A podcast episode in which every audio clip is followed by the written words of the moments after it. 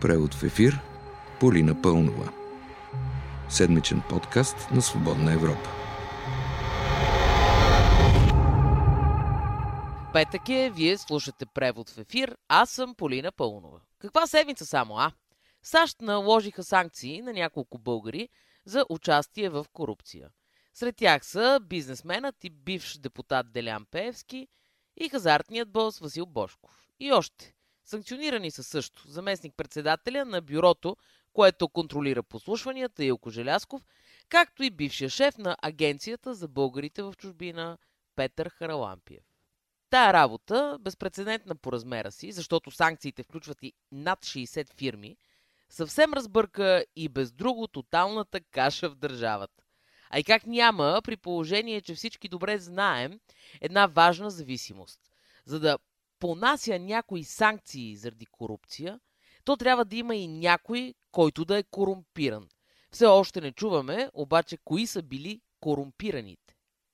Кой каквото и да казва обаче, българското гражданско общество или Вашингтон, бившият премьер и лидер на ГЕРБ Бойко Борисов е абсолютно константен в оценката си за Делян Пеевски.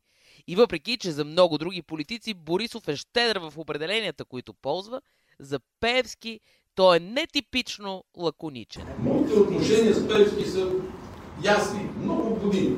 Не са ясни, вие твърдяхте, че е просто депутат. Точно така. Все още ли смятате, че е просто депутат? Бивш. Просто бивш депутат. Той е бивш депутат. Ами всъщност да.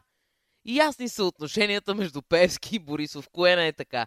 Ясни са отношенията и между ДПС и Певски. След съобщението от страна на Съединените Американски щати и констатациите за корупционни практики от там, от Движението за права и свободи съобщиха с много думи, горе-долу от това, което Йордан Цонев заяви в началото на годината пред БНР. Нашия електорат, нашите избиратели, нашата партия, ние си харесваме господин Пеевски. Още малко по темата с санкциите. Американското правителство уличава укриващият се в Дубай Васил Бошков също в корупция. Васил Бошков във времето в различни свои интервюта твърди, че е бил рекетиран от, цитирам, Борисов и бившият финансов министр Владислав Горанов. Ние не знаем дали това е така.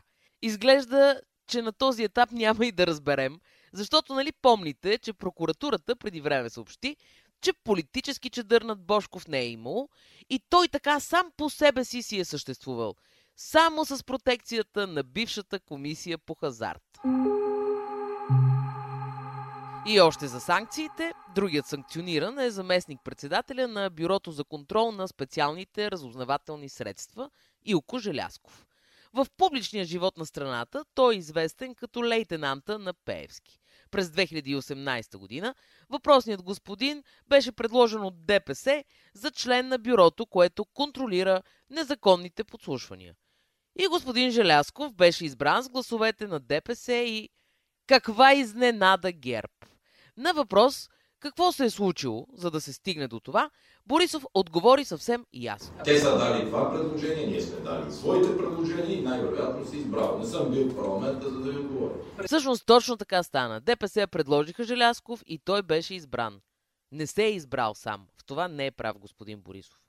И така сега се очаква институцията, на която Желясков е заместник-председател, да проверява службите дали са подслушвали незаконно политици, както обяви преди седмица служебното правителство.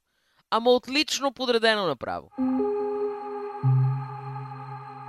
А като стана дума за службите и за послушванията, да развием една теза. Значи, нали помните, че служебният кабинет обяви как шефовете на службите са излязли в неплатен отпуск до септември.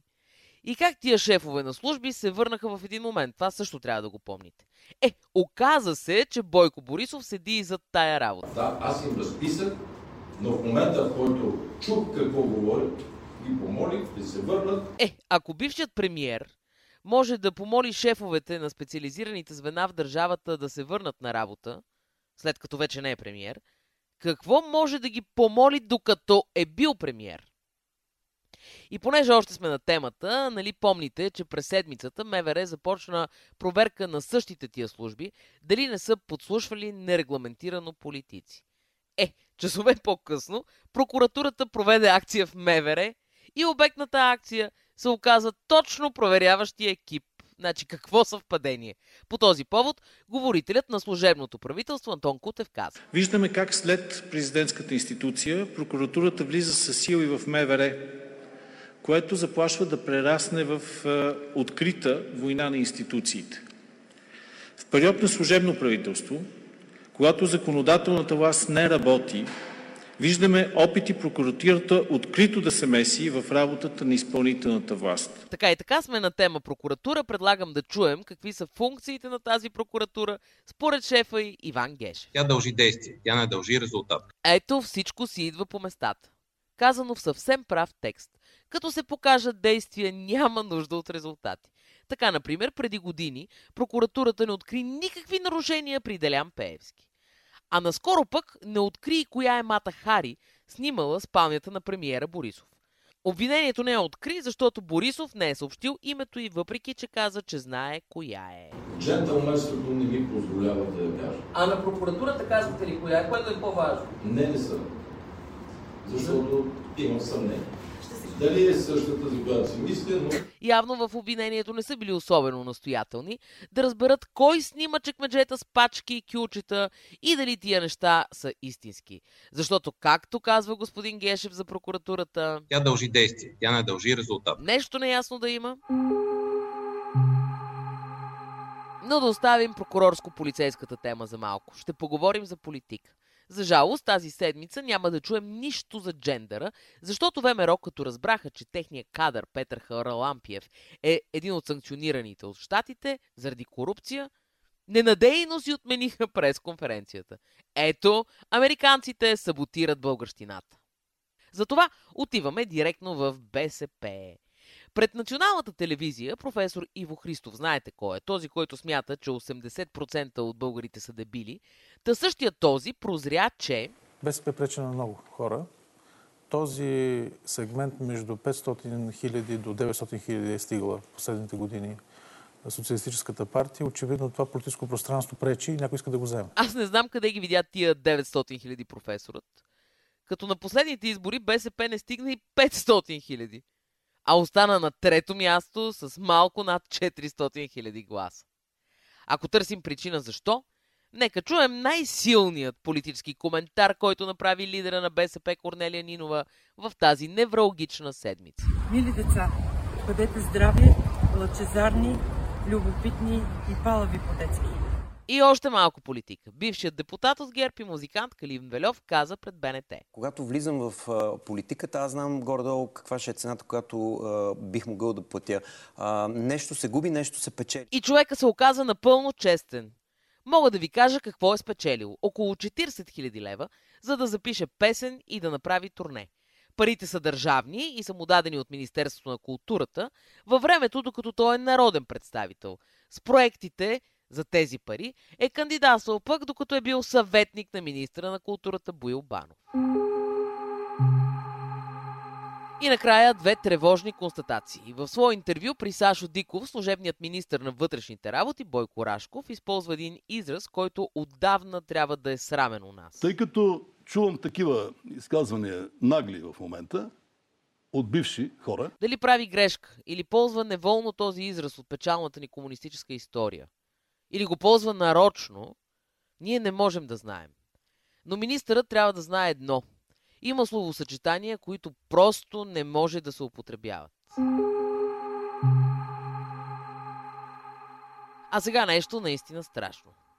Според служебния министр Стойчо Кацаров, в болница Лозенец, освен дето се е източвала касата с фиктивно хоспитализирани пациенти, помните това разследване на колегата Миролюба Бенатова, са се случвали далеч по-смразяващи неща. Например, незаконни трансплантации. Една от тях е на високопоставен държавен служител, който е прередил чакащите трансплантация спешни пациенти. Но въпреки добавянето, той става четвърти с 14 точки, първия с 54. Нито първия, нито втория, нито третия. Трансплантиран, трансплантиран е четвъртия човек, който е подавен на другия ден. Трансплантиран е в болница Лозенец, не в ВМА, този човек е бил вземал пост, много висок пост в държавната администрация. След подобно нещо дори не знам как се завършва.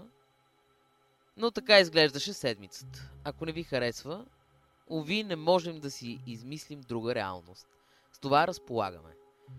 Такъв беше днешният превод в ефир. Аз бях и още съм Полина Пълнова, а с вас ще се чуем идния петък. thank you